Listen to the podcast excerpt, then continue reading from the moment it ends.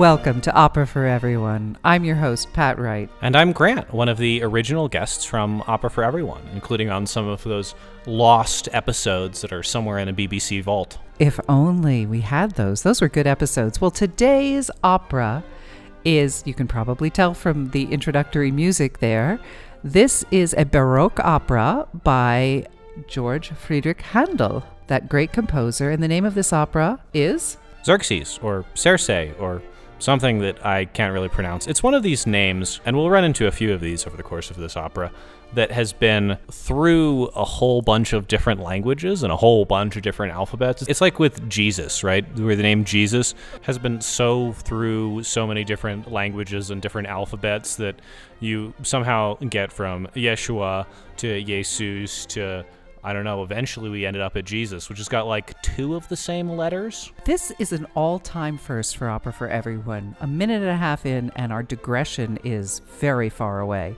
Xerxes. We're a big fan of the digressions here at Opera for Everyone. Xerxes, the name of the opera, refers to the Persian king who ruled in the 5th century BC. And this is a totally historical play with no historical inaccuracies whatsoever. Just like every single opera ever written. Or every other story about Xerxes. Yeah. That's true.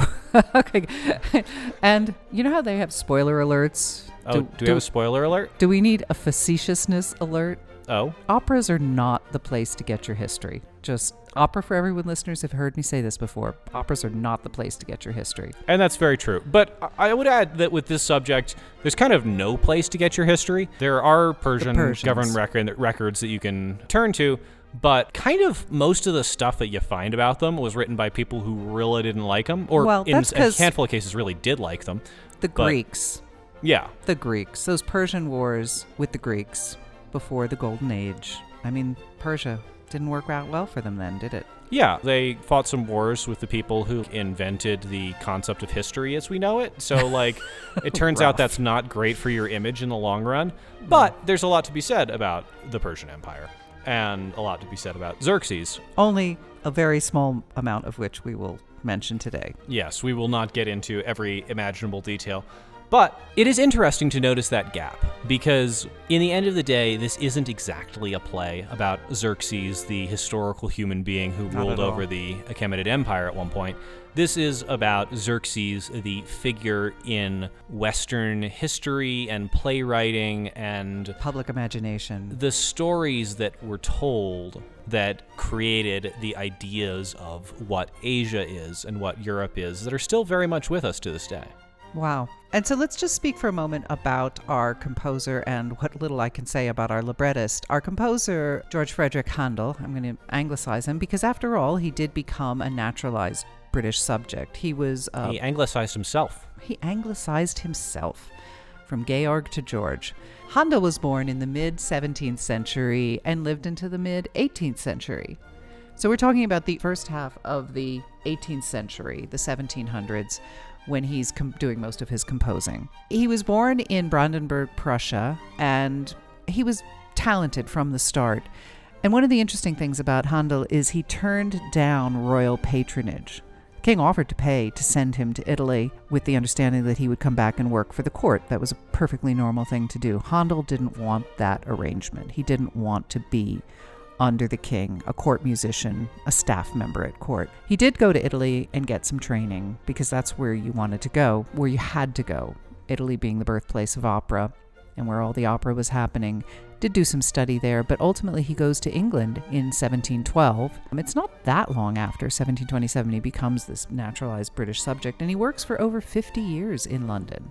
Beloved, superstar. So you've got a German man living in England writing operas that are performed in Italian. And I wonder if we're going to learn over the course of the opera what some of the attitudes Handel had about kings and royal authority. I think it's likely, have, uh, very likely, some of these decisions. But it is interesting because he has an interesting relationship with the British kings, right. and I say British in a kind of sort of because they're sense. all from Germany as well, right? Yes, and, in his era. And they, you know, the uh, George the First, the founder of the Hanoverian dynasty, is the first one of these kings who comes from Germany. Yes. and uh, doesn't speak English. Is comes straight over.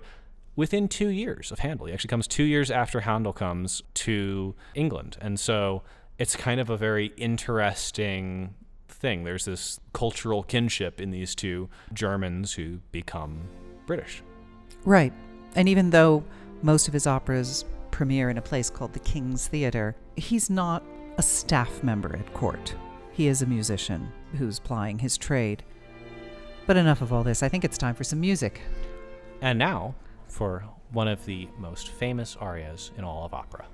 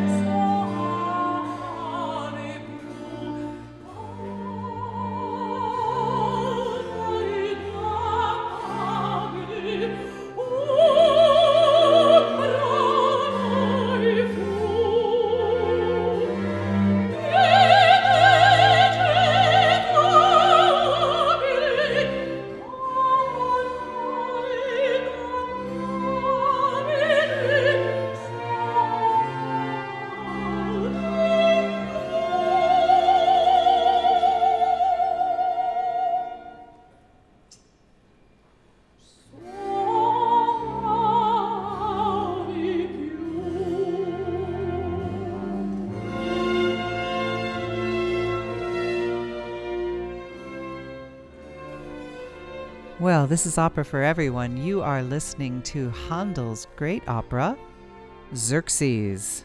And that was a beautiful love song. Who's in love with whom? There is the king, Xerxes, and he is in love with a tree. With a tree. With a tree. You're kidding me, right? Well, either I'm kidding you or somebody's kidding you.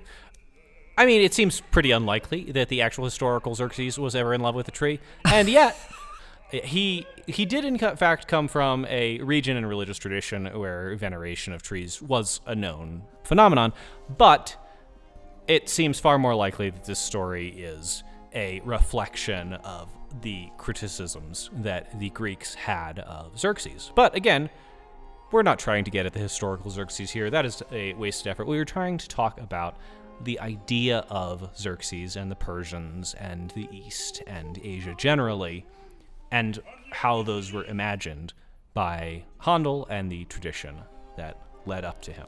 Okay, before we continue on with history, I have just a little fun fact about this particular aria.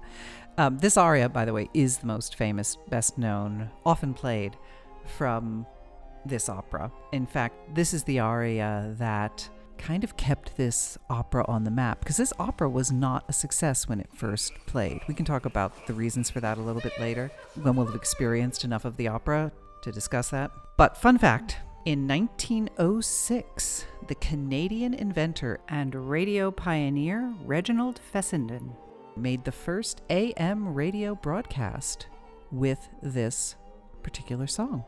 That's how popular it was. It was the one he thought people would love to hear over AM radio. Those people who could hear it. Because, I mean, you know, trees are great. I love trees. I think we should have more trees, don't you think? Absolutely. But enough about trees.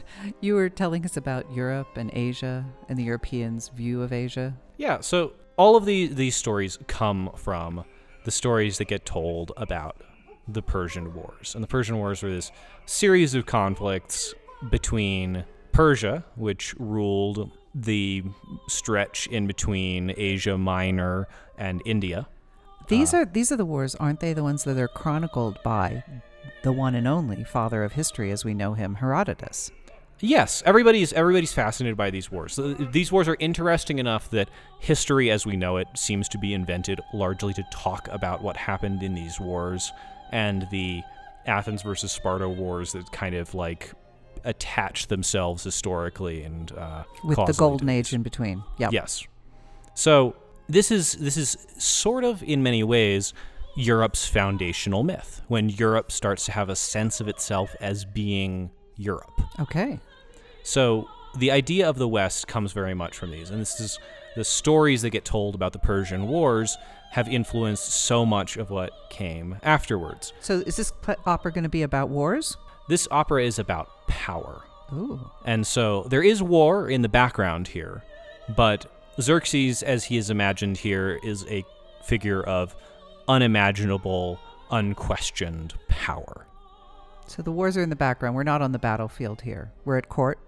We are not at court. We're on campaign. We're we're moving towards the battle. In fact, the great exercise in the middle of this opera is the construction of the bridge that Xerxes built between He actually built. Asia and Europe. Yes. Supposedly the first one failed and the second one succeeded. And after the failure of this first bridge, where he tried to connect Asia and Europe, and by the way, Asia, Over what body of water are they? the Hellespont, uh, the roughly Dardanelles. where where uh, we find Istanbul, or if you go further back, Constantinople, or if you go further back, Byzantium. What you had is these attempts to bridge Asia and Europe. Asia at this point being a term, Nice metaphorical and literal use of bridge. right? And and by the way, our ter- our terms Asia and Europe, which we use to refer to continents. Yes. I guess there's some debate these days about whether or not Britain is part of, of Europe, but most of us think of Europe as being everything in between Iceland and Istanbul. But originally, the term Europe refers to Thrace, the area immediately on the western side of this strait. And Which is the modern name, by the way, is Dardanelles. yeah, where Asia originally refers to what we would these days call Asia Minor, which is to say Turkey. the body of land immediately to the east of this strait. And so as a result, you get this idea of bridging Asia and Europe, and these are part of the foundation of what we imagine as being Asia and Europe, and a lot of the stereotypes that uh, that emerge from that. So I think we've probably spoken enough about geopolitics 2,500 years ago, and Because it's probably only very gently in the background of this opera. yes and no. Oh. So this is an opera that a lot of people treat as simply being a romantic comedy.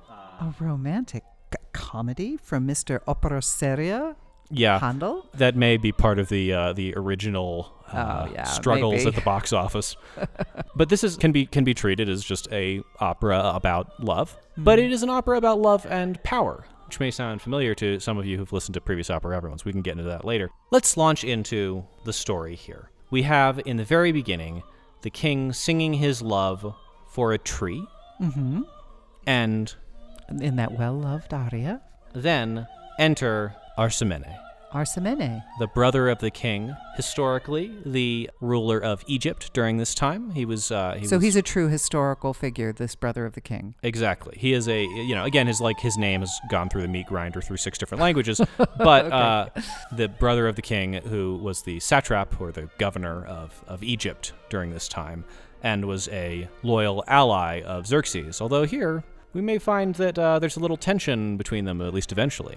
But here, his function is as the brother of Xerxes, and both Xerxes and Arsamene are in love with the beautiful Romilda. Ooh, a love triangle. And so she wanders in and sees the king singing his love song to the tree and thinks the whole thing is very silly. She's got a point. Can't imagine why she thinks that. anyway, this is the song she then goes on to sing.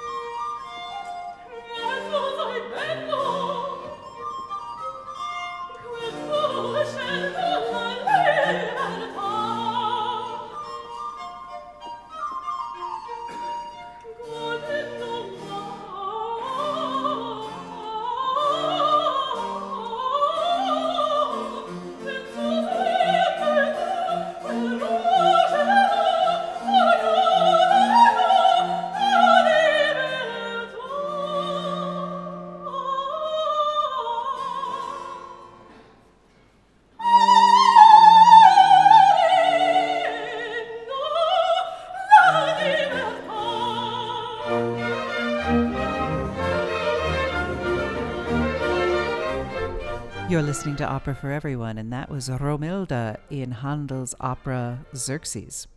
And so Romilda comes in, she makes fun of Xerxes for his love of a tree, and then sings about how wonderful it is to be a river that is free to do as it wants. Oh, freedom. And freedom specifically for a river, which is, of course, an interesting thing and doesn't exactly make sense unless you take into account the historical context. when the Greeks looked at Xerxes' attempt to bridge the gap between Asia and Europe, Yes. to build a bridge over it, they saw this as an act of sacrilege in Oh. technical sense. They thought that this was this Against was the gods? against the gods, that he was attempting to show his mastery over the gods and over the forces of nature. Oh, And this obviously exaggerated but still very famous story is told that the first time he built a bridge and it collapses, yes. as it does in the action of this play, the first time he builds this bridge and it collapses, he is so offended that the gods would try to thwart him so that he orders his men to whip the river. No, you're kidding me. Well, either me or Herodotus again. So he orders his men to go and whip the river and cast shackles into the river to tell the river, the Who's body boss? of water, the stream, Yeah. the strait, that he is in charge and it ah, He's should the emperor, obey after all. his commands. Wow. And from the Greek point of view, everything that happens to him after this, all of the defeats that he suffers, are the result of his insane hubris to think that this one man can thwart the will of the gods. Oh, that's an interesting contrast to this opening where he's essentially worshiping a tree. Yes, and the Greeks, by the way, this this story ties in because what he did is he decorated the tree. He covered it in gold finery as a way of showing, you know, as as one does with one's lover, one buys them jewelry, and he covers the tree in this decoration. And the Greeks saw this again as a human attempt to command nature, to say.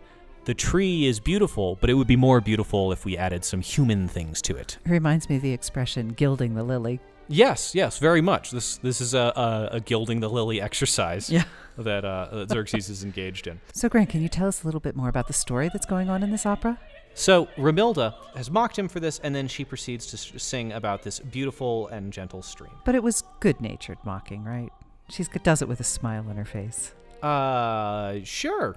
I don't know. Okay. I'm sure it can be played both ways. It's one of these wonderful things about operas that you can decide whether the characters are being played with menace and malice or not. And that's one of the important choices that you have to make with Xerxes is is he in the end of the day a cruel tyrant or is he a buffoon or is he a confused king or is he someone who simply doesn't know what to do in the world because he's uh, struck by too much affluenza Well, at the end of the day, he doesn't take offense at Romilda's mocking. Indeed, and in fact, he is enchanted by her Oh. and How enchanted. that she must be his because he's a king and he gets to have whatever he wants.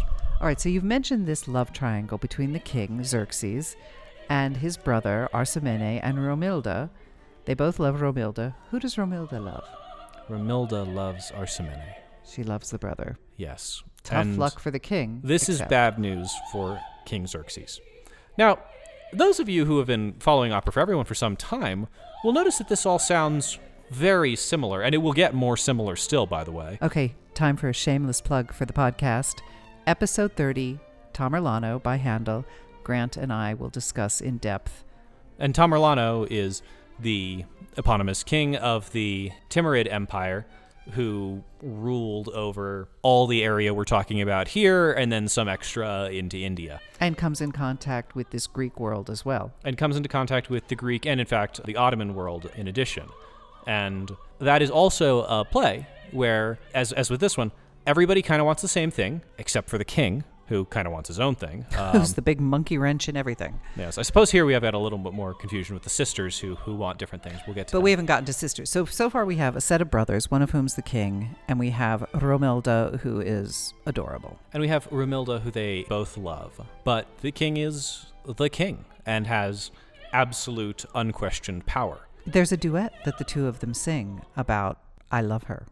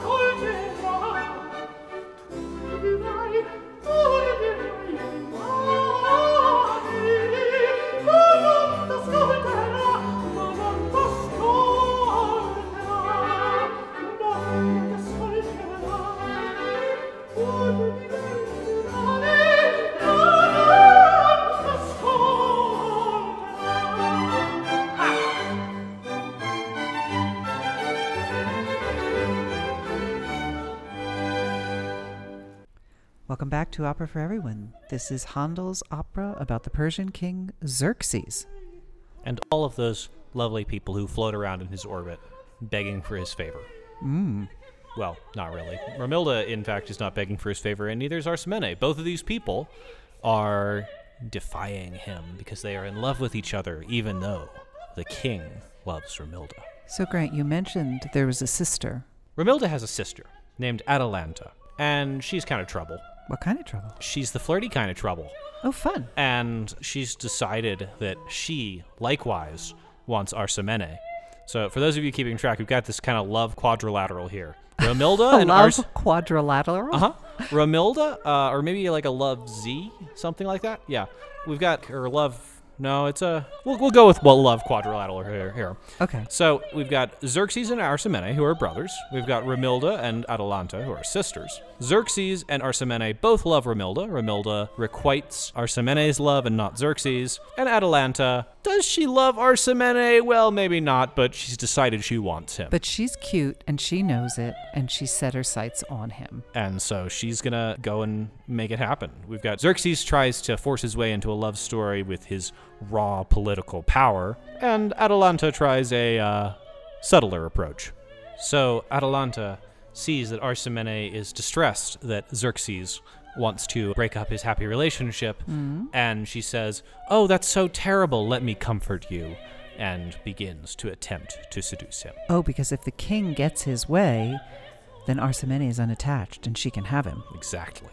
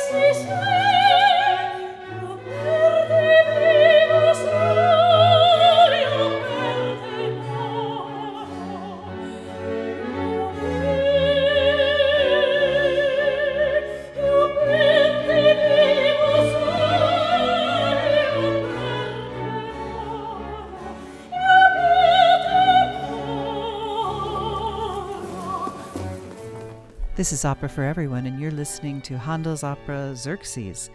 And that was the lovely, and she knows it, Atalanta. She set her sights on her sister's beloved, and she thinks it's going to work out fine because the king has fallen in love with her sister. So everything's good. And as with Xerxes, this is a character who can be played either as being dangerous and malicious and grabbing what they want at the expense of everyone around them, or it can be played as a kind of goofy character who's also obsessively grabbing at whatever they want. But there is an inherent comedic element to Atalanta. Yes.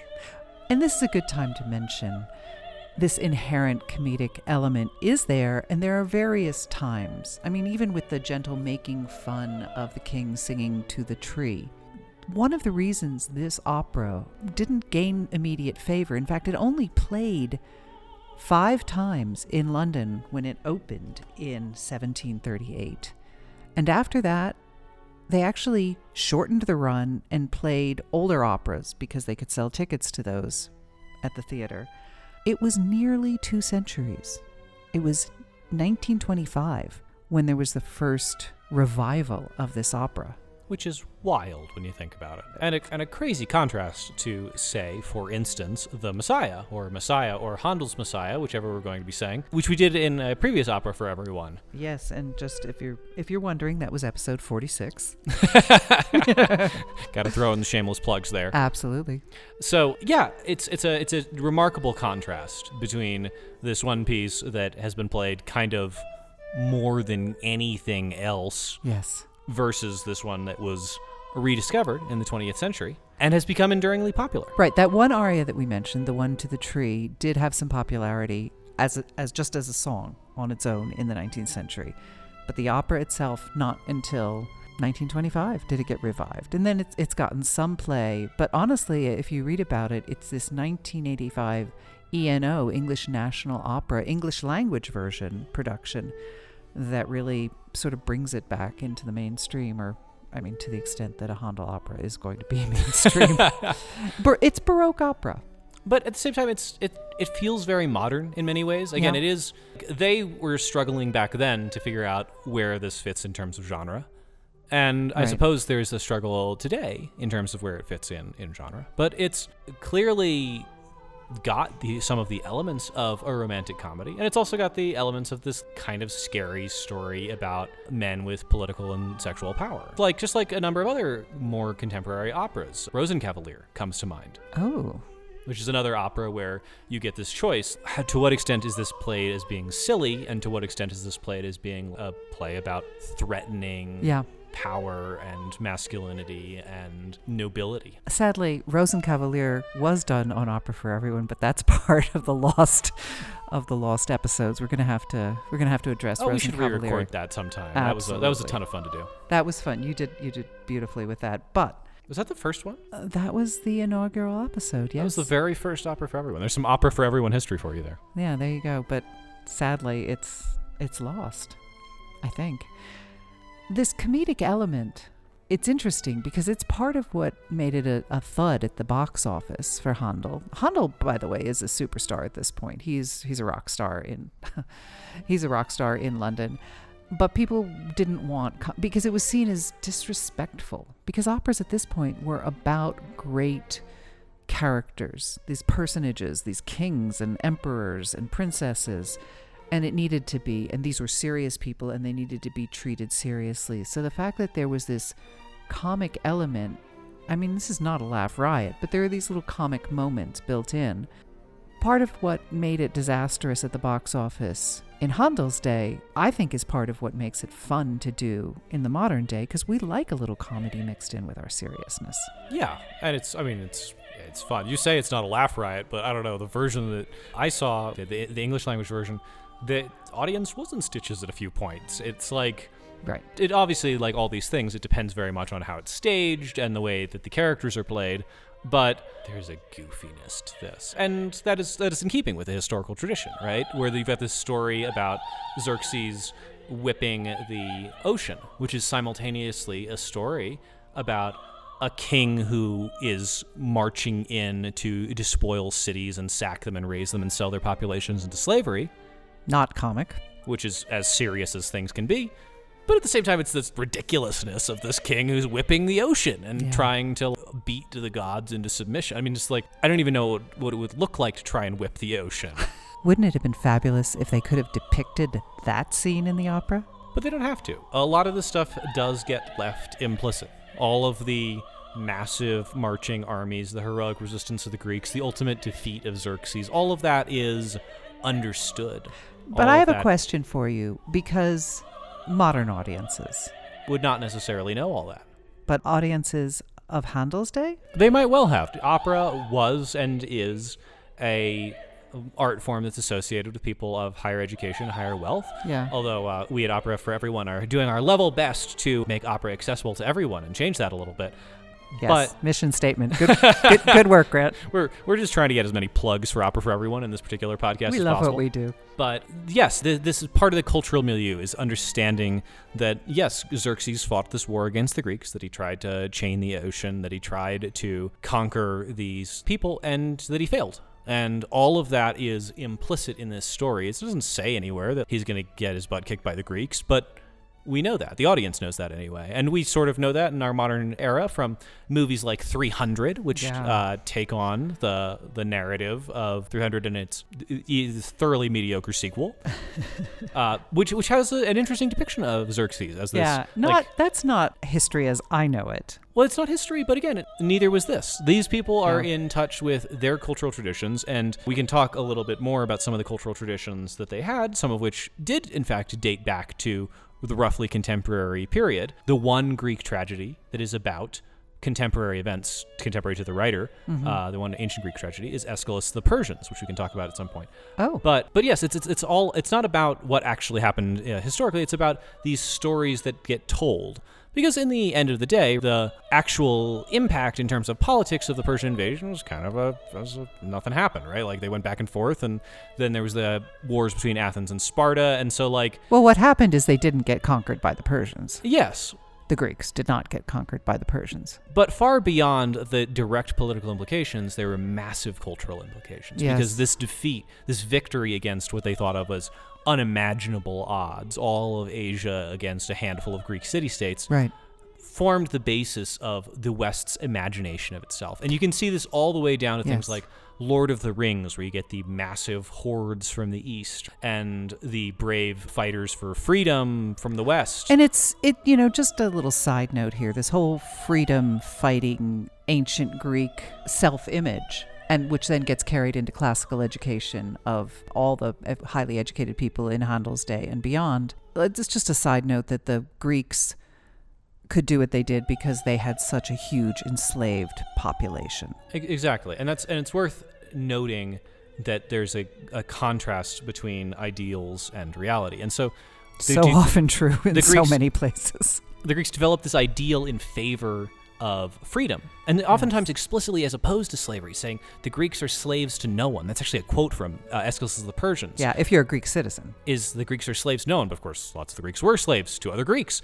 Right, um, right. And so and so the whole thing is that there's this idealization of freedom and specifically also of limited government, limited monarchy. Right. Monarchs who are not all that powerful or monarchs who aren't monarchs.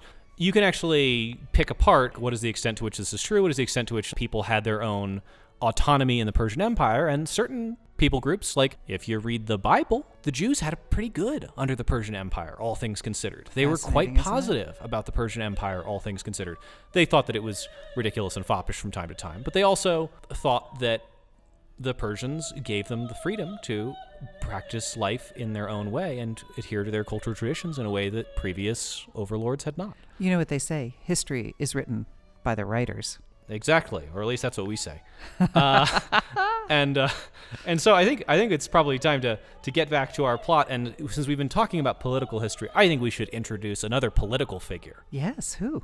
the princess, The princess. the Princess Amastre, and she's the princess of a neighboring kingdom, left deliberately vague, and she is betrothed to Xerxes. Now, for those of you who've been keeping track, that causes a problem at this point. or presents a possible solution. Mm, indeed. So, Amastris is betrothed to Xerxes, and she wants to check up on it. And as royalty so often do, when they don't think that anyone will tell them the truth, presenting themselves as they are, Aha. she dresses in disguise. And it in opera, we love characters in disguise. So she dresses up as a man Oh. and proceeds to sing this song.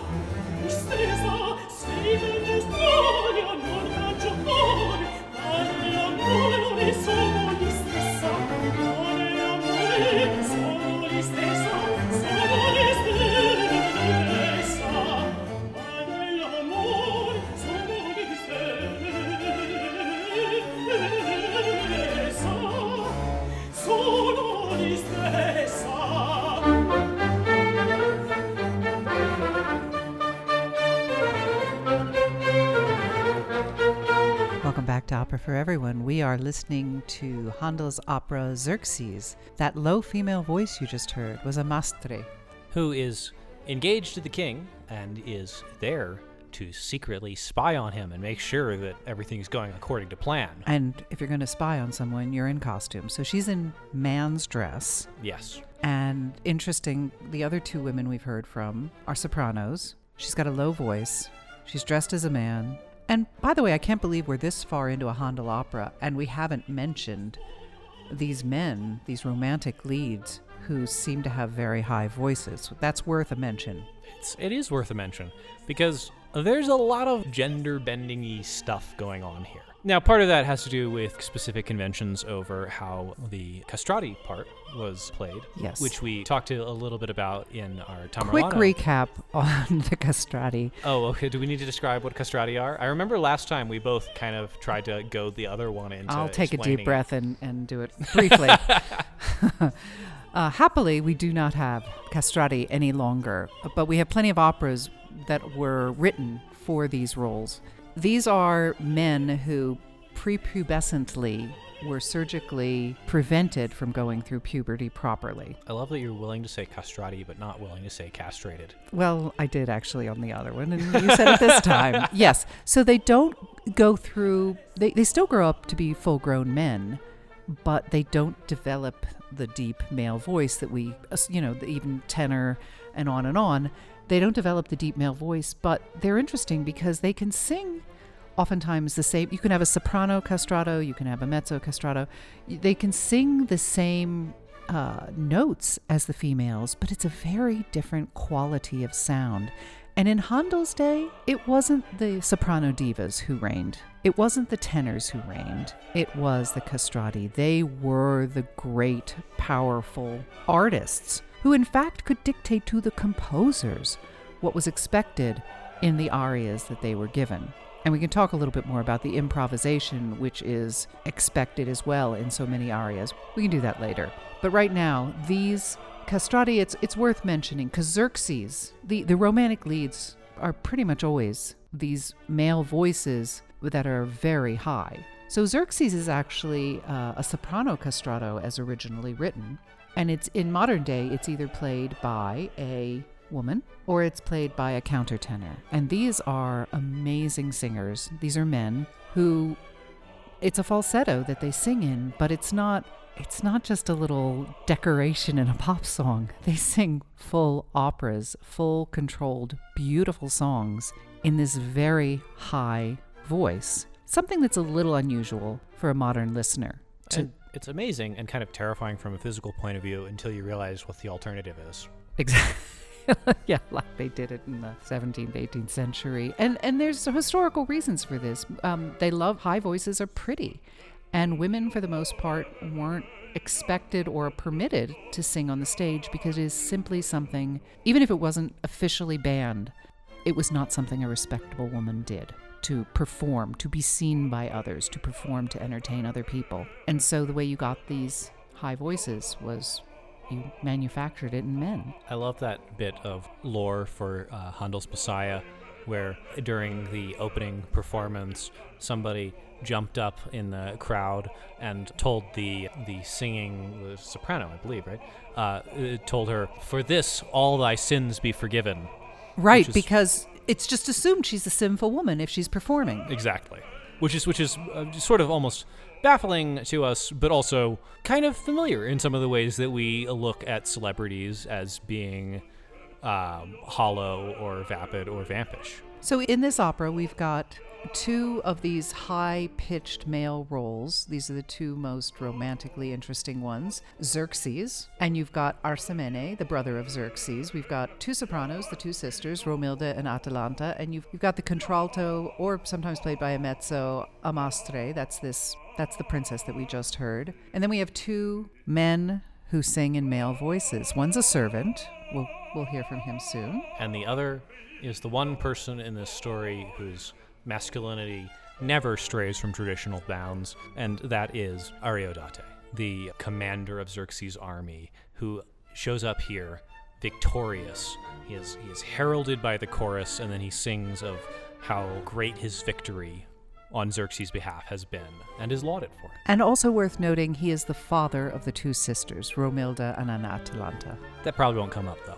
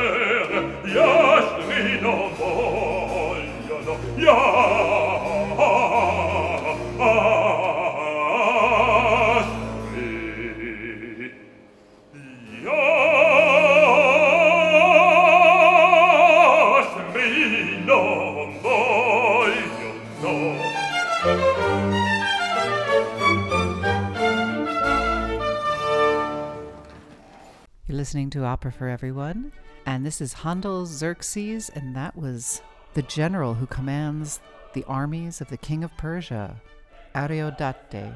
or something like that. We're never really sure with these names. We but do we do our best. Yes, but but Handel wasn't really sure with these names, so I don't think we need to stress about it too much. He's he's an interesting figure. He's the commander of the army and the father, and so he's like in these very traditional masculine roles. But it's interesting because this bit about the way that gender is is bent in this kind of story, and and in Tom Tamerlano for some of the same reasons, has to do Tom Tamerlano, episode 30.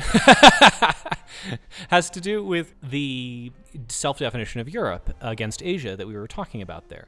There hmm. is this idea in terms of the self definition of Europe that the Europeans are manly and the men from Asia are effeminate. And this is Oh. key to how Herodotus and various other people talk about, and, not just Hero- Herodotus isn't actually as bad as many of the rhetoricians who, who talk about this. But for instance, the Greek tradition credits as one of the most important and influential generals in Xerxes' army Artemisia, a Greek woman. The implication ah. being, of course, that a Greek woman is about as manly as a Persian man. And Oh, ooh, ouch. and, and and again, this is one of these things you see you see uh, a lot of echoes of in pop culture. Of course, since and in the, bumper stickers about how, you know, my soccer star kid can beat up your honor but but also in terms of like the way that that we we ascribe gender to our enemies. It's very, I, I read an interesting article recently about in the Cold War the way that both America and Russia tried to imagine the other one as being particularly effeminate in some way. That we have our stereotypes. I know. Well, you know what we do in Jackson, Wyoming to uh, fight against that? We have stickers that we put on all of our gear that says ski like a girl. well, uh, that's uh, and that's proudly. Wyoming for you, the equality state. We're like first in the female vote by like not a small margin. Colorado showed up like decades later and they're like second place, yes.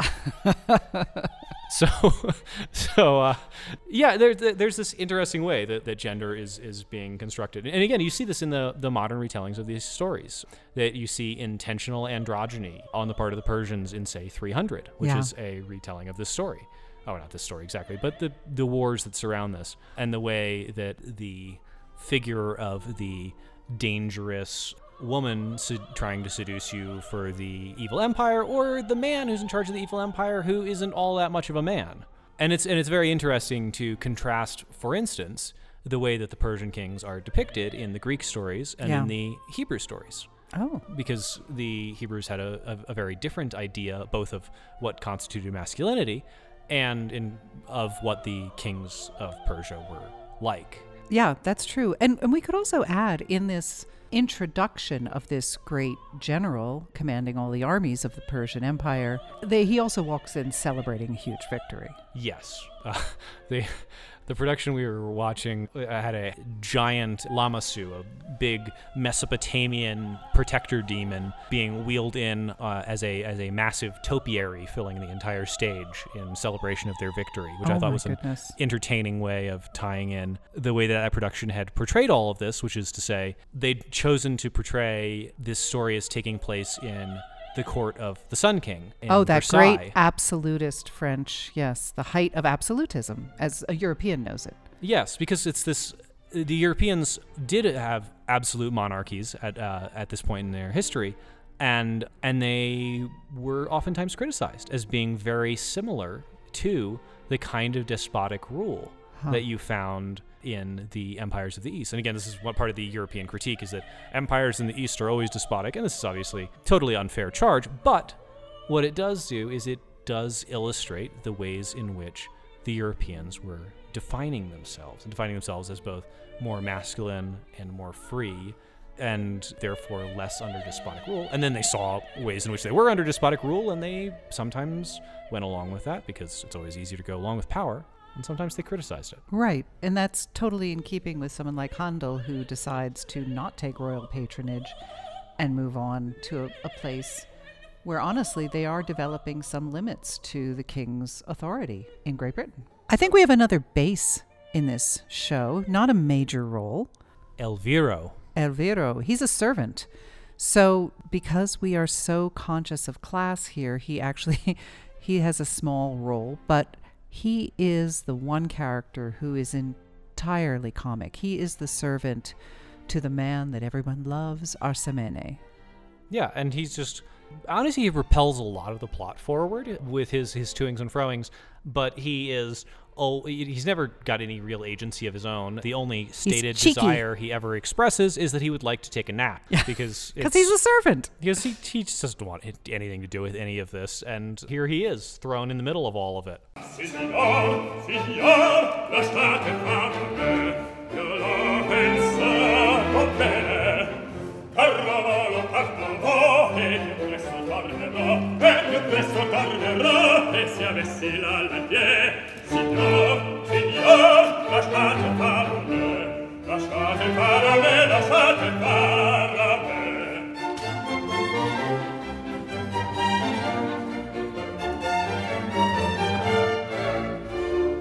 You're listening to Opera for Everyone. This is the opera Xerxes, and we just heard from Elviro, servant to Arsamene, brother of Xerxes. And what was Elviro telling us?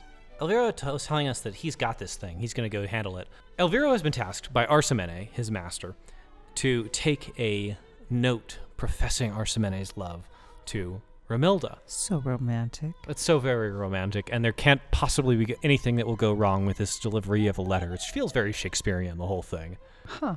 Yeah. There are significant shades of Malvolio going on with Elviro. Yeah. But yeah, he takes he, he's going to take a letter from Arsamene to Romilda, and at first he complains substantially about how he's too tired and want to do it. But then he decides, I've got this thing, and he sings this confident song, which we just listened to, about how he's going to go take charge and make it happen, and you should trust him because he's a good servant. Nice. Yeah. And so he wanders off to go take the letter to Romilda, and I'm sure it will make it to her happily and safely and without any further delay. Okay, so what goes wrong? So what goes wrong is that there is this conflict between the sisters that Romilda and Atalanta both want Arsamene, and they proceed to sing dueling arias Ooh. That both of them are going to win the day and they're going to see how they're able to accomplish this. He's going to be mine. No, he's going to be mine. Like that. And uh, Romilda is basically, you can't steal my beloved from me because love, love, love, love, love. And Atalanta's like, yeah, just watch this. Watch this. I'm the pretty sister. And and uh, that letter might might help her along her way. oh, no. Here then is first Romilda, followed by Atalanta, with their various plans to end up with the handsome Arsamene, brother of Xerxes. Thereby concluding Act One of our three act opera. Bum, bum, Xerxes. bum.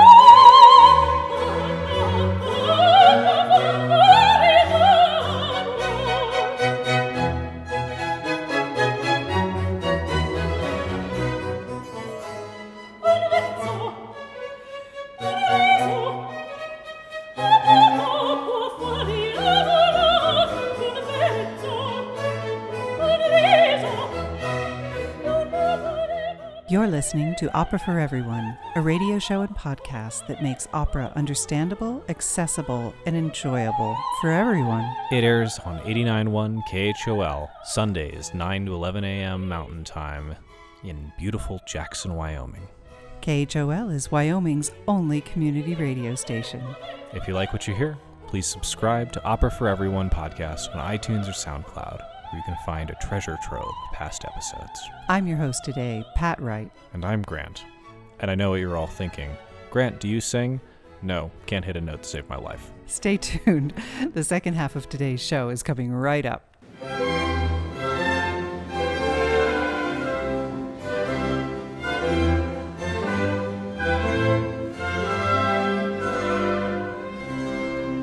Welcome back to the second half of Opera for Everyone. Today's opera is Xerxes by the great composer of Baroque opera, George Friedrich Handel.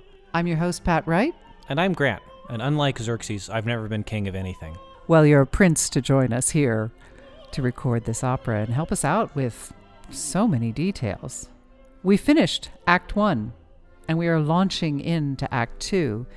And here we see what we foreshadowed, and by foreshadowed, I of course mean spoiled, last time around, which is that the letter goes astray. The letter that. The letter that. Should we do an opera helmet quiz to make sure that we're up to speed on things? I sometimes forget about the opera helmet quiz. All right. All right, are you ready? Put on your opera helmets, everyone. Okay, you in the back, you're not wearing your opera helmet. I, we're not. We're not kidding about this. This is a safety issue. Okay, everybody's got their opera helmets on. So this is a story about the beautiful Romilda, who is in love with Arsamene, who is the brother of King Xerxes, the king of all the Persians and his great empire. who is in love with. With Romilda. There you go. We've we've created our first love triangle. Okay, so I remember something about a quadrangle, though. we're gonna we're gonna build more onto our love triangle Okay. here. Okay, so the beautiful Romilda's sister is Atalanta, who is also in love with. Arsamene. Well, kind of, but you know, close enough for reckoning. She wants to marry him. That's enough. Exactly. She's got a wonderful line where uh, she gets she gets quizzed. Do you love him? And she's like, I don't know. I'll I'll, I'll figure it out. Is you know one of these things down the road. And so they're both in love with, Arsamene, and Arsamene is in love with. Romilda. Yes. So we've got a kind of love quadrangle here, But we've got two people who are actually truly in love with each other, Arsamene and Romilda. and we've got two people who are on the outside. And so, what is our good friend Xerxes' plan to get on the inside? To marry his brother off to someone else. Yes, he's going to marry his brother off to someone else so that, you know, Romilda is like going to have to settle for her second choice, the king of the known universe. Right. And Arsamene will get the very lovely sister, Atalanta. Exactly. And everyone's happy. Everyone's happy. No, they're not. Because we have a princess in the guise of a soldier wandering. Onto the scene. And that is the princess of an unnamed neighboring realm, Amastre. And she is dressed up as, A soldier, and she's betrothed to the king, to Xerxes. yes. And so she's not very fond of this whole plan and is, in fact, quite miffed by the whole situation. Well, because betrothal is a serious thing, and the king is just ignoring his obligations. And so, who is the one other major character we haven't yet introduced? The nice, successful general of the armies of all of Persia, the bass Ariodate, also father to Romilda and Atalanta. Yes, who in fact loves his daughters very much and Yes. wants all that is best for them. And he knows that Romilda is in love with Arsamene and is hopeful that those two crazy kids will be able to be together. Yes, and he's.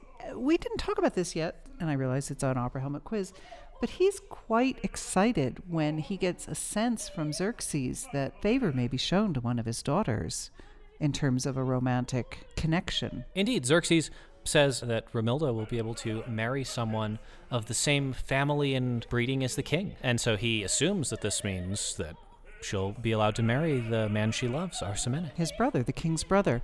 And it's worth noting here, class wise, we think of the great commander of all the armies as being a pretty big deal, and he is a big deal, but he's nowhere near the class of the royal family. Exactly. And, and And so, his daughters would not be as well. And so the king says, you know, dismisses this and says that he'll be able to raise them to royal rank, but various other people try to convince him, like, well, maybe you should slow pedal that a little bit. Yeah, besides, we've got a princess waiting in the wings. Yeah, and it, it, it does cause problems when you. Okay, there's uh, a letter involved. So there's a letter, and the letter is entrusted to The goofy servant, Elviro. the goofy servant Elviro, who dresses up as a flower seller and wanders around trying to sell everybody carnations and stuff, Uh huh. and bumps into Amastre, the princess, currently disguised as a man, encountering the servant, currently disguised as a seller of flowers. And she hears of this letter that is going to be sent and is Can we take our helmets off now? Yes, we seem to have exited the opera helmet quiz and moved back into uh, exposition. Sometimes you do that without a whole lot of warning. It's sort of like how sometimes the airline flight attendants aren't really sure if they should turn off the fasten seatbelt sign. Sometimes they just leave it on because like they don't want to deal with you. But we don't want to make you leave your helmets on any longer than strictly necessary. Okay, so we'll do that little the, the little beeping they do in the airplane with the other bing bong, which lets you know that it's okay to take your seatbelt on. This or, is a fun opera. so what happens with this letter? So our good friend Elviro actually kind of does an opera helmet quiz. Oh, nice. Uh, to make sure that uh, Amastre, who he's he's run into, and you know she's got a trustworthy face, even though she's in disguise and wearing a fake mustache, and so he relays to her the whole the whole situation to make sure that everybody's currently caught up right before things start to get very complicated. Well, because we the were next person- distracted in the opera house during the first act. so the very next person who wanders onto the scene is Atalanta, and she means business, and business means trouble. So she finds out Because that's the kind of gal she is. she finds out that Elviro has this letter and decides, hmm, these people were much too vague in terms of signing their name. oh. I'm gonna gonna deliver this letter to the wrong person, and so oh, no. she she tricks the hapless Elviro. She acquires the letter from him, and after making a series of excuses on behalf of her sister, delivers it to the king.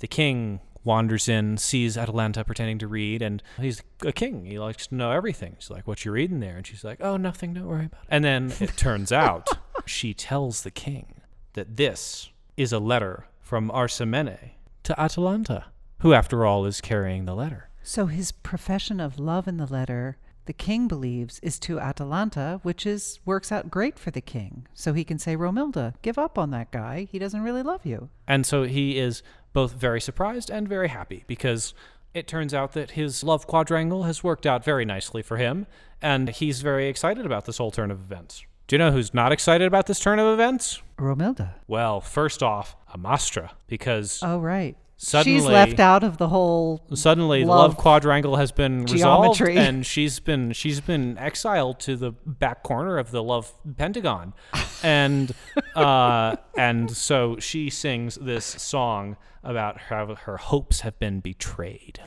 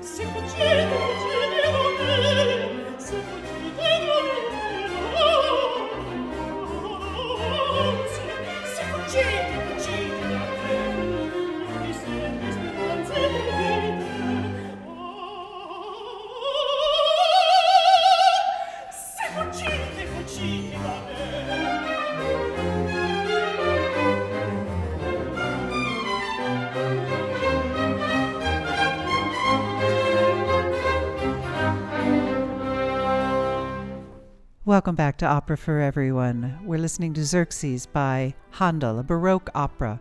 I should mention that this recording we're listening to was made in 1996 at the Bavarian State Opera with conductor Ivor Bolton. Xerxes was sung by Ann Murray, soprano. Arsamene was sung by Christopher Robson, countertenor. Amastre, the betrothed of Xerxes, by Patricia Bardon, mezzo soprano. Ariodate was sung by Umberto Chiummo, a bass. Romilda was sung by Yvonne Kenny, soprano, and her sister Atalanta, also a soprano, Julie Kaufmann, and our cheeky servant Elviro was Jan Zinkler.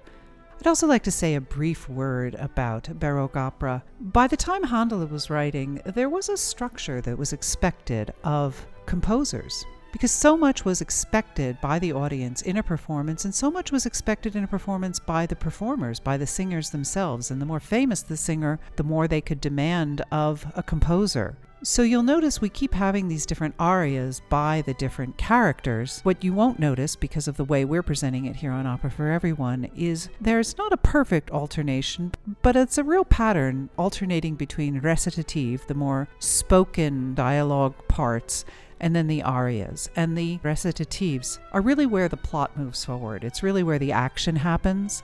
And these arias, the songs that we've been listening to, are an opportunity for the various characters to explain or explore their feelings. And so, even though they're long, they will have far fewer unique words to them. Just briefly, traditionally, arias in the Baroque period are these da capo arias, where the same words are repeated three times. First time relatively straight, second time more embellished, and the third time, the singer was expected to improvise a bit. Not all of the arias in this opera are quite that way, but Handel was breaking a number of rules with this opera. Just as he added comedic elements, he was also not necessarily making every aria a da capo aria. All right, that's my word on Baroque opera for the moment. Back to the story. So, where last we left off our heroic characters, or our villainous characters, or, you know, choose your pick. They're kind of a little bit of both. Xerxes had just discovered well, falsely discovered, that Romilda was was actually in love with him, or at least uh, Arsamene was actually in love with Atalanta, Atalanta, and that was enough. Cause, Or so the letter said. Because Xerxes believed strongly that he was going to be able to win Romilda over. He's It's, the king. it's a running theme in this play. Xerxes is always overestimating his ability to convince other people to do what he wants them to do Right. and to make other people love him. Throughout the entire opera, there's a fair bit of dialogue talking about whether or not Xerxes is adored. There's a lot of people who talk about how Xerxes, if you do this, you won't be adored. And Xerxes is like, I will be adored. And Ariodate is like, oh yes, Xerxes, for this victory, of course, the victory that Ariodate, not Xerxes, won, you Right. shall be adored forever.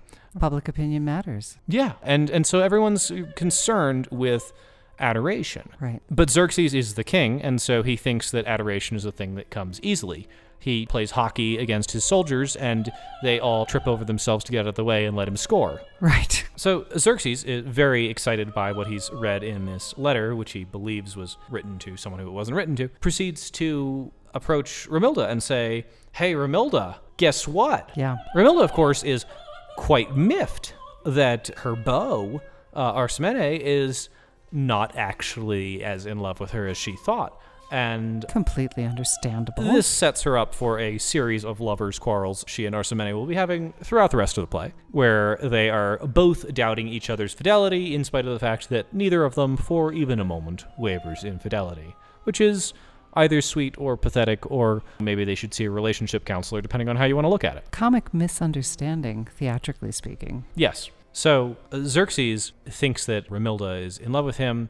Romilda uh, thinks that her lover is unfaithful to her, and all of this is cleverly plotted by Atalanta, who has told Romilda that Her sister, yes. she has told her sister Romilda that Arsamene, the man they're both in love with, Yes. will deny and deny and deny that he doesn't actually love her. Oh, that's the oldest trick in the book. It's the oldest trick in the book, and it works. Anyway, Yeah. here is Atalanta singing about her devious plan. Ooh.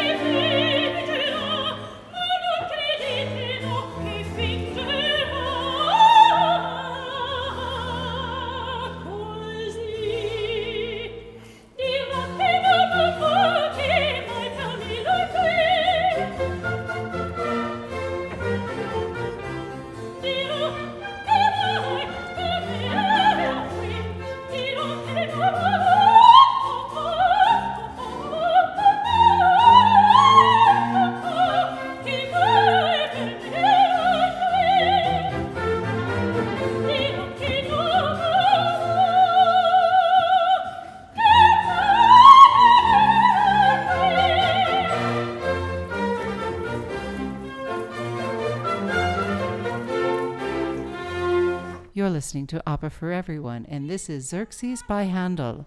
And we've just heard a song by Atalanta where she tells us about her schemes.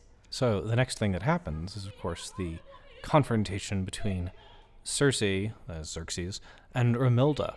And in this confrontation, they're both quite confused about the other one's emotions and situation, but they sing beautifully and passionately.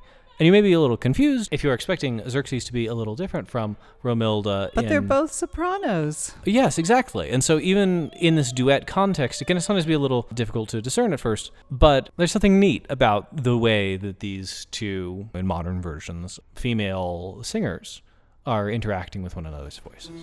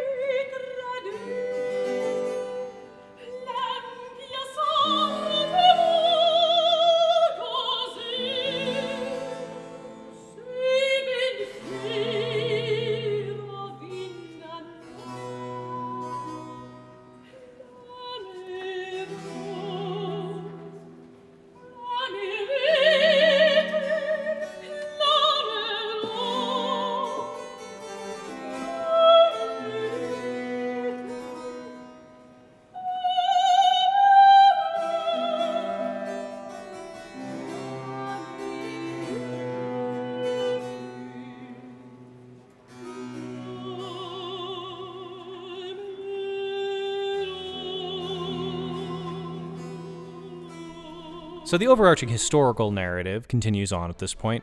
Xerxes successfully bridges and joins Europe and Asia, and he is praised by various people, notably Ariodate, because that's kind of his thing. Uh, Commander of the army. is praising Xerxes for stuff that he's he, not Xerxes, but Ariodate, is more principally responsible for. But in the meantime, we see that the various characters are quite upset by this situation, particularly Arsamene, who sings at some length. He says he wants to drink the waters of the Lethe, the river that causes forgetfulness, Oh, he's Uh, heartbroken. the river that is the border between the land of the living and the dead. oh, that's serious business. It's serious business. Yeah, the river of oblivion would be a way to say. It. Yeah, in Greek, the way the word for truth is aletheia, the opposite of Oh. uh, the river of oblivion. Of forgetfulness, yeah. So he sings powerfully and movingly about the heartbreak that he feels, that he feels his lover has betrayed him, just as she is thinking that he has betrayed her. Right. Oh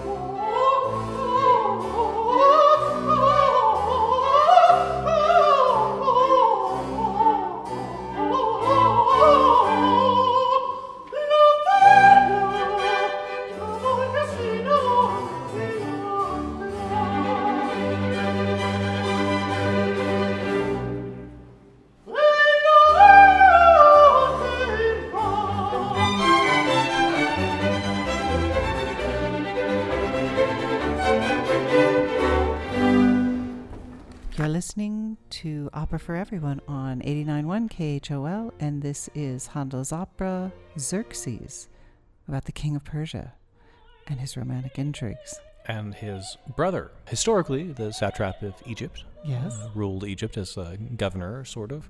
That's Uh, the countertenor who was just singing. the one who was just singing there. But here he is in defiance of his king, and in fact, in defiance of the gods. He is singing there about how wanting to invoke the infernal spirits. And this is one of the various references in this play to a much, much earlier play, The Persians by Aeschylus. Much earlier. Much earlier. In fact, not that long after the events that we're talking about here. right.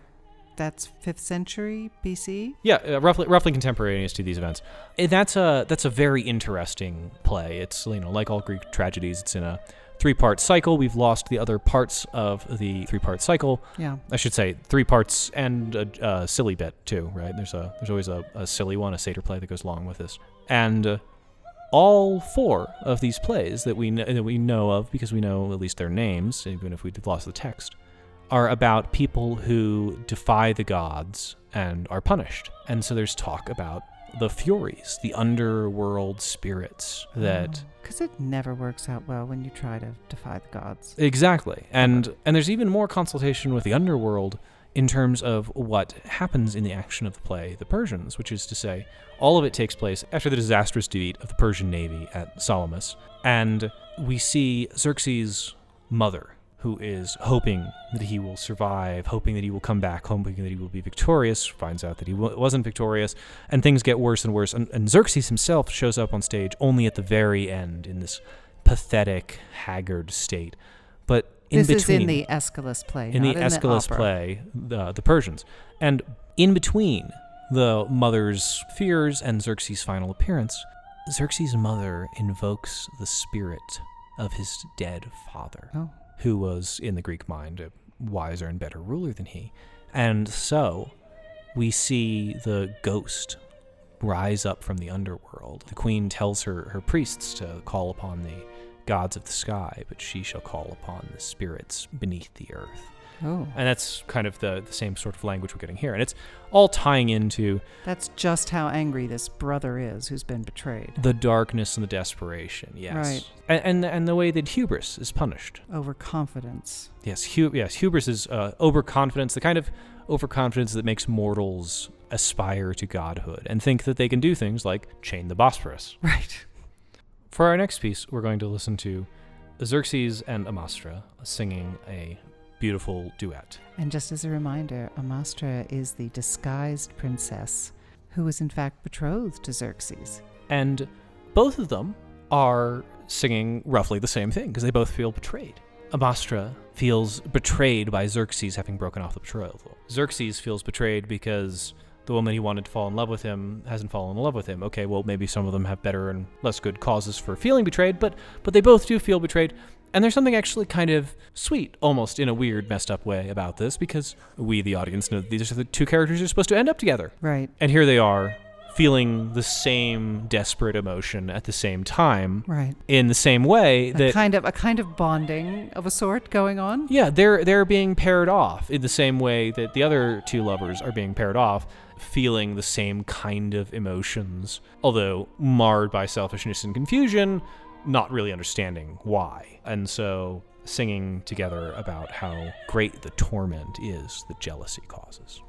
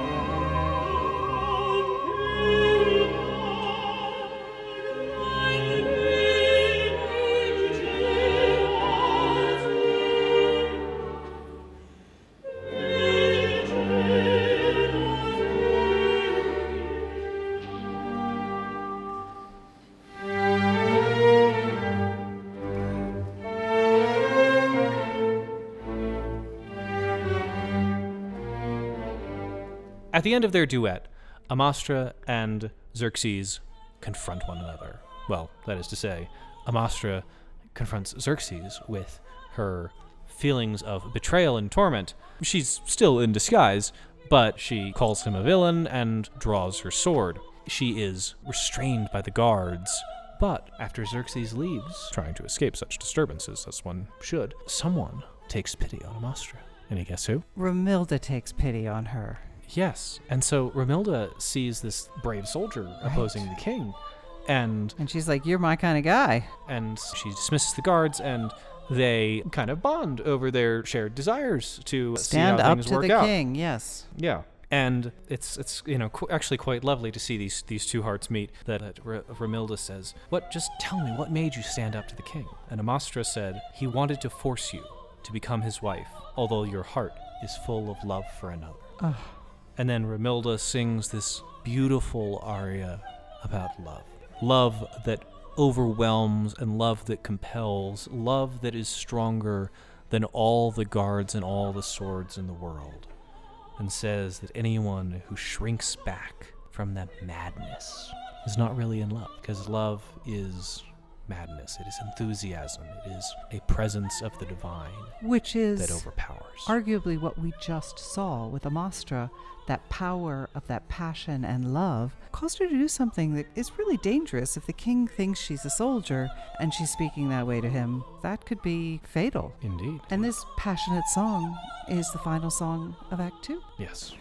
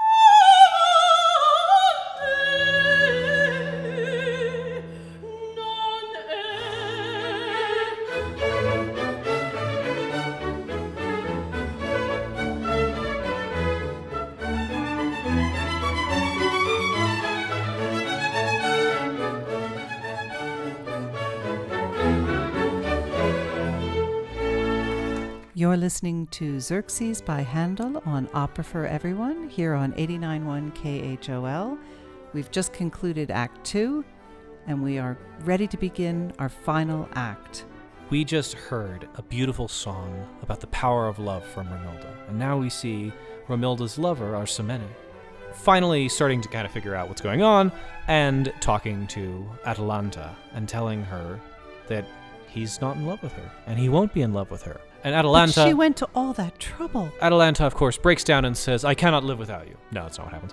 Atalanta really doesn't care because she was doing this on a lark anyway. And so Right. she she sings this, this humorous song about how even though the one she was in love with doesn't like her, she's pretty enough to find somebody else. You know, those men, they're a dime a dozen. Exactly. And and it it's it serves as a as a direct counterpoint to the last song. Right. This is the opposite of the madness of being in love that is overpowering. This is the feeling of, eh, I could take it or leave it. I'll find another.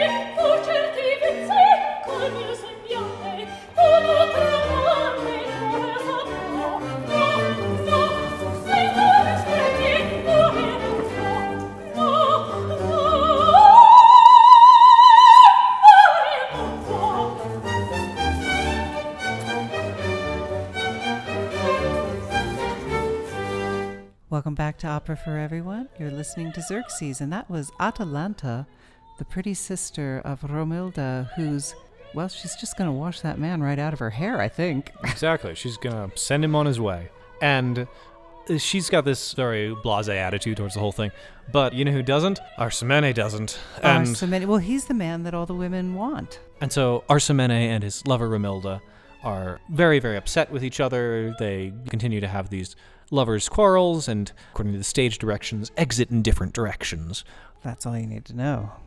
And then something happens that's going to start us on the road to reconciliation. But of course, we all know that the only way to make a right is to take three lefts. And so the way that we get there is that Ariodate runs into Xerxes. Ariodate, our great general. So Ariodate is the great general, the father of Romilda and Atalanta.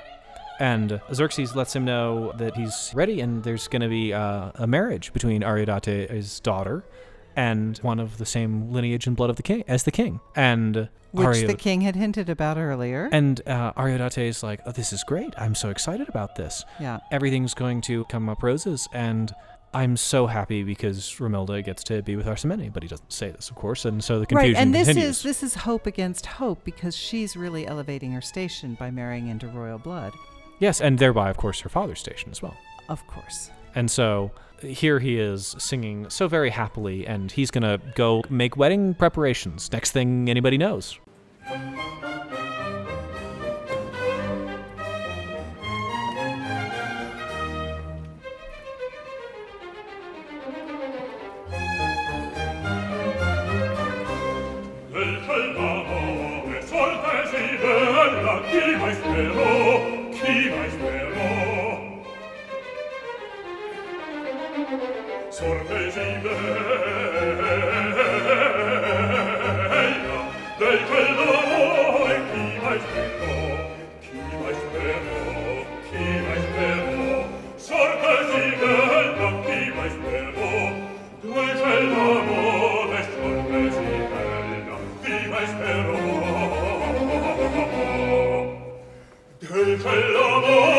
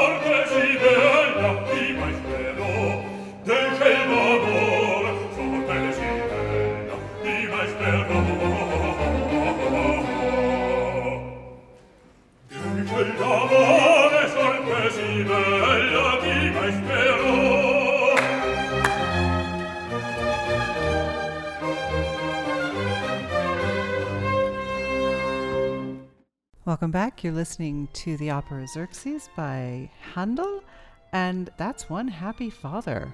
He's going to see his daughter marrying her true love, and the family be elevated in the process. Yeah, and so everything looks like it's gonna work out great. But Ariodate kind of thinks that all this is gonna be worked out, and so he gets the whole wedding thing set up. Yep. And kind of on their way to get married, although they don't know it, Romilda and Arsamene are arguing about their inconstancy. Oh, those two are still bickering. yeah, they're still words. they're still bickering, even though they're just about to be married, because they don't know they're just about to be married. They don't know Daddy Dear has fixed it all. And so they go and have this one last, uh, of course, beautiful operatic and very dramatic argument on their way to be wed. And but correct me if I'm wrong. Every single character misunderstands the situation at this point, Oh yes, yeah, with the possible exception of Atalanta. yeah. Atalanta has some sense of vaguely what's going on, and uh, Amastre's, you know, working her angle as best as she can. The princess. Yes, yeah, that's that's Um, true. But But the, the lovers don't know what's going on. Xerxes doesn't know what's going on. Uh, Ariodate doesn't know what's going on. But in the best possible way, he's trying to make the world the way he wants it. But he thinks the world already is how he wants it. It's this he wonderful does- thing he where he thinks King has given him his heart's desire. exactly he, he identifies his will with the king consistently throughout this uh, story.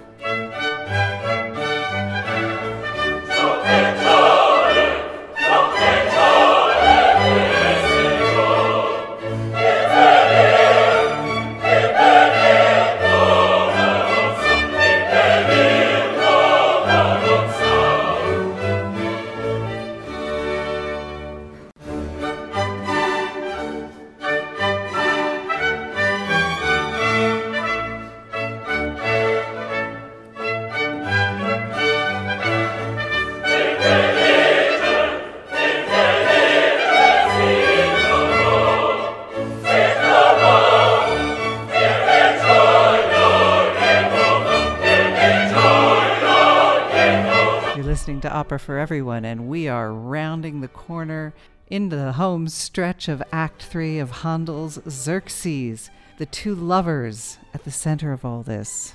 Get married. They they wander in, Well, but and we just heard them bickering. They're just bickering and they wander in, and there's the priests. Priests, of course, because it's polytheistic religion, lots of gods. I mean, I mean, of course, question mark on that, Zoroastrianism and all that. But let's not get into the details here. Let's not. No time for that right now. the characters as presented here are certainly polytheists. So what happens is the there's there's all the priests, and the priests say, "Let's do this. Nothing can prevent the will of heaven from happening." And this is, oh, of that's course, good. keeping up the theme of the whole thing and Yeah. tying into Aeschylus and the ways that Herodotus and others understood the whole uh, Persian experiment, but with an uplifting take. Yes. Instead of thinking of the gods as simply as being vengeful and being destroyers, Handel is coming at this with, well, we know Handel's religious outlook because we've listened to the Messiah before. Yes, we have. Or at least that bit with the hallelujahs in it. well, he wrote a great many oratorios. And yes. so he has a he has a, a brighter view of the divine. yeah. than, say, Aeschylus did. Aeschylus thought that at its best, the divine avenged those who've been wronged. Yes. But here we see the divine stepping in in its way to resolve the problems that the foibles of man have caused. Right through the misunderstanding of the father figure. And exactly. And so the wedding goes through, And they're married, and they're so happy. and they're they're married, and they're so happy. And then Xerxes shows up, and he says, "Okay, I'm ready to get married to Romilda." and, and Daddy Dearest must be utterly confused. And Daddy Dearest is looking down at the wedding invitations he had printed out, and he's looking up at Xerxes, and he's looking down at his wedding invitation. And no, it's it's a this is comic moment, comic. Yeah, that's the thing. This but is, also a very serious moment because Xerxes has power of life and death over every one of these people, and in fact, Right. he starts ordering deaths in every different direction that he Oh, can find, No, no, no, no, no. and sings the song about the dark furies of the merciless depths. Does that sound like anything? It's our chthonic deities, chthonic as opposed to celestial. Celestial are gods of the sky. Chthonic are gods of under the world. The chthonic deities that are going to come up and avenge him. And so he's invoking these deities and starts ordering people's executions as he tries to work out his impotent rage.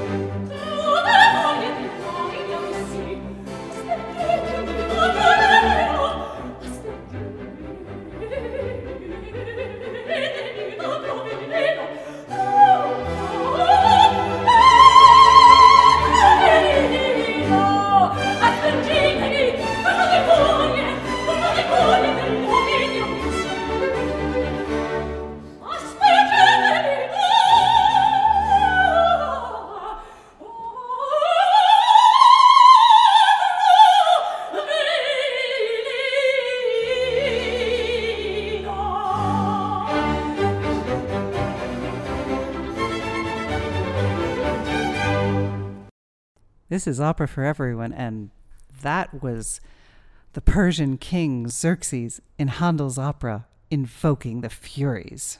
Yes, those Avengers. And then the king basically starts ordering executions all around, and uh, everybody dies. You know, Handel's operas typically had happy endings and everybody sings on stage at the end, so I'm waiting for that.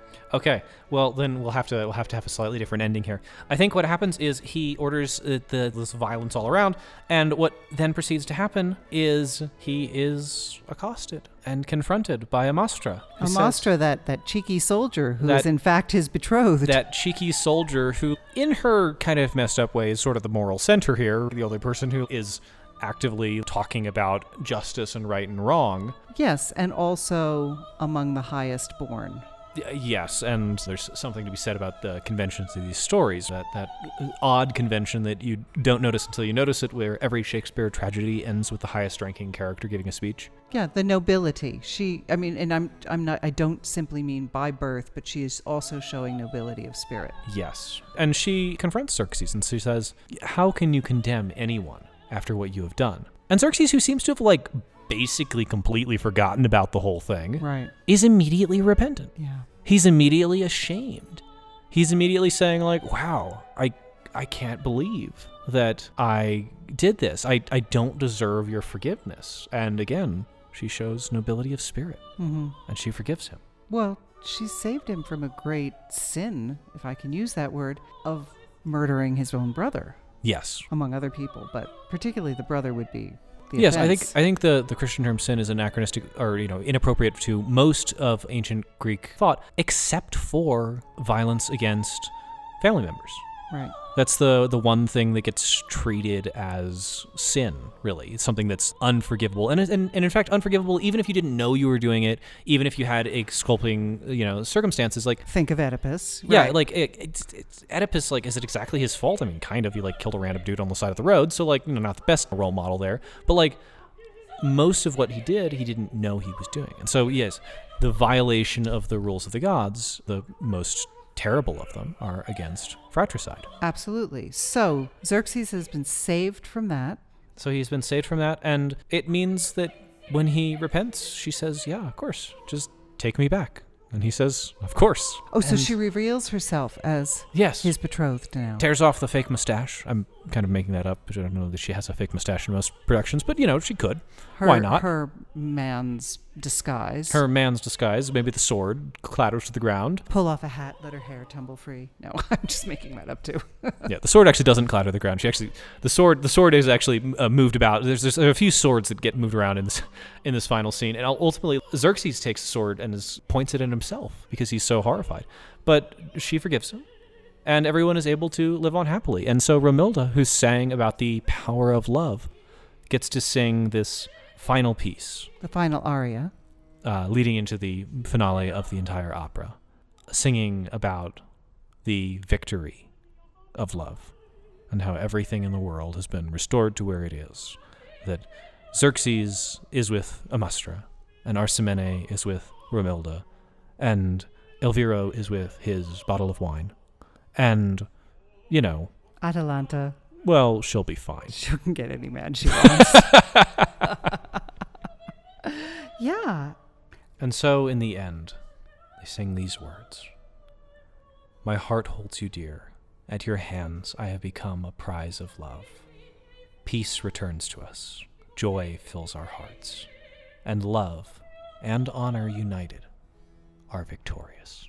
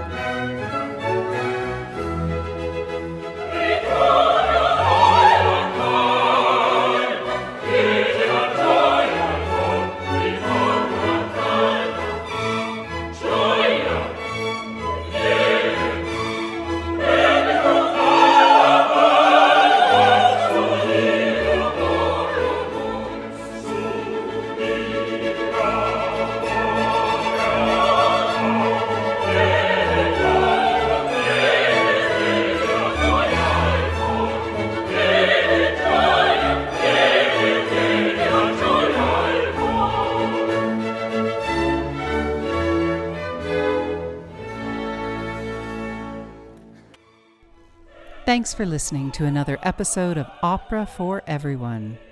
I've been your host, Pat Wright.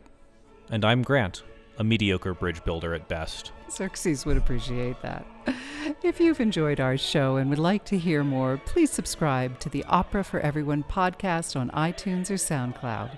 Opera can seem challenging, but everyone loves a good story, and a story set to music is even better.